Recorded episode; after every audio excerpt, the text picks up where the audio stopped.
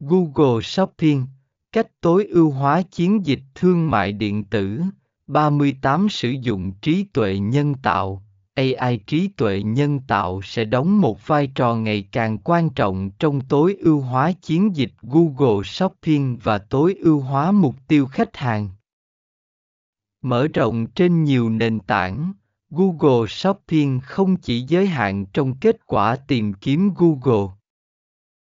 Nó đã mở rộng sang nhiều nền tảng khác nhau như YouTube và Gmail, tạo thêm cơ hội tiếp cận đối tượng mục tiêu.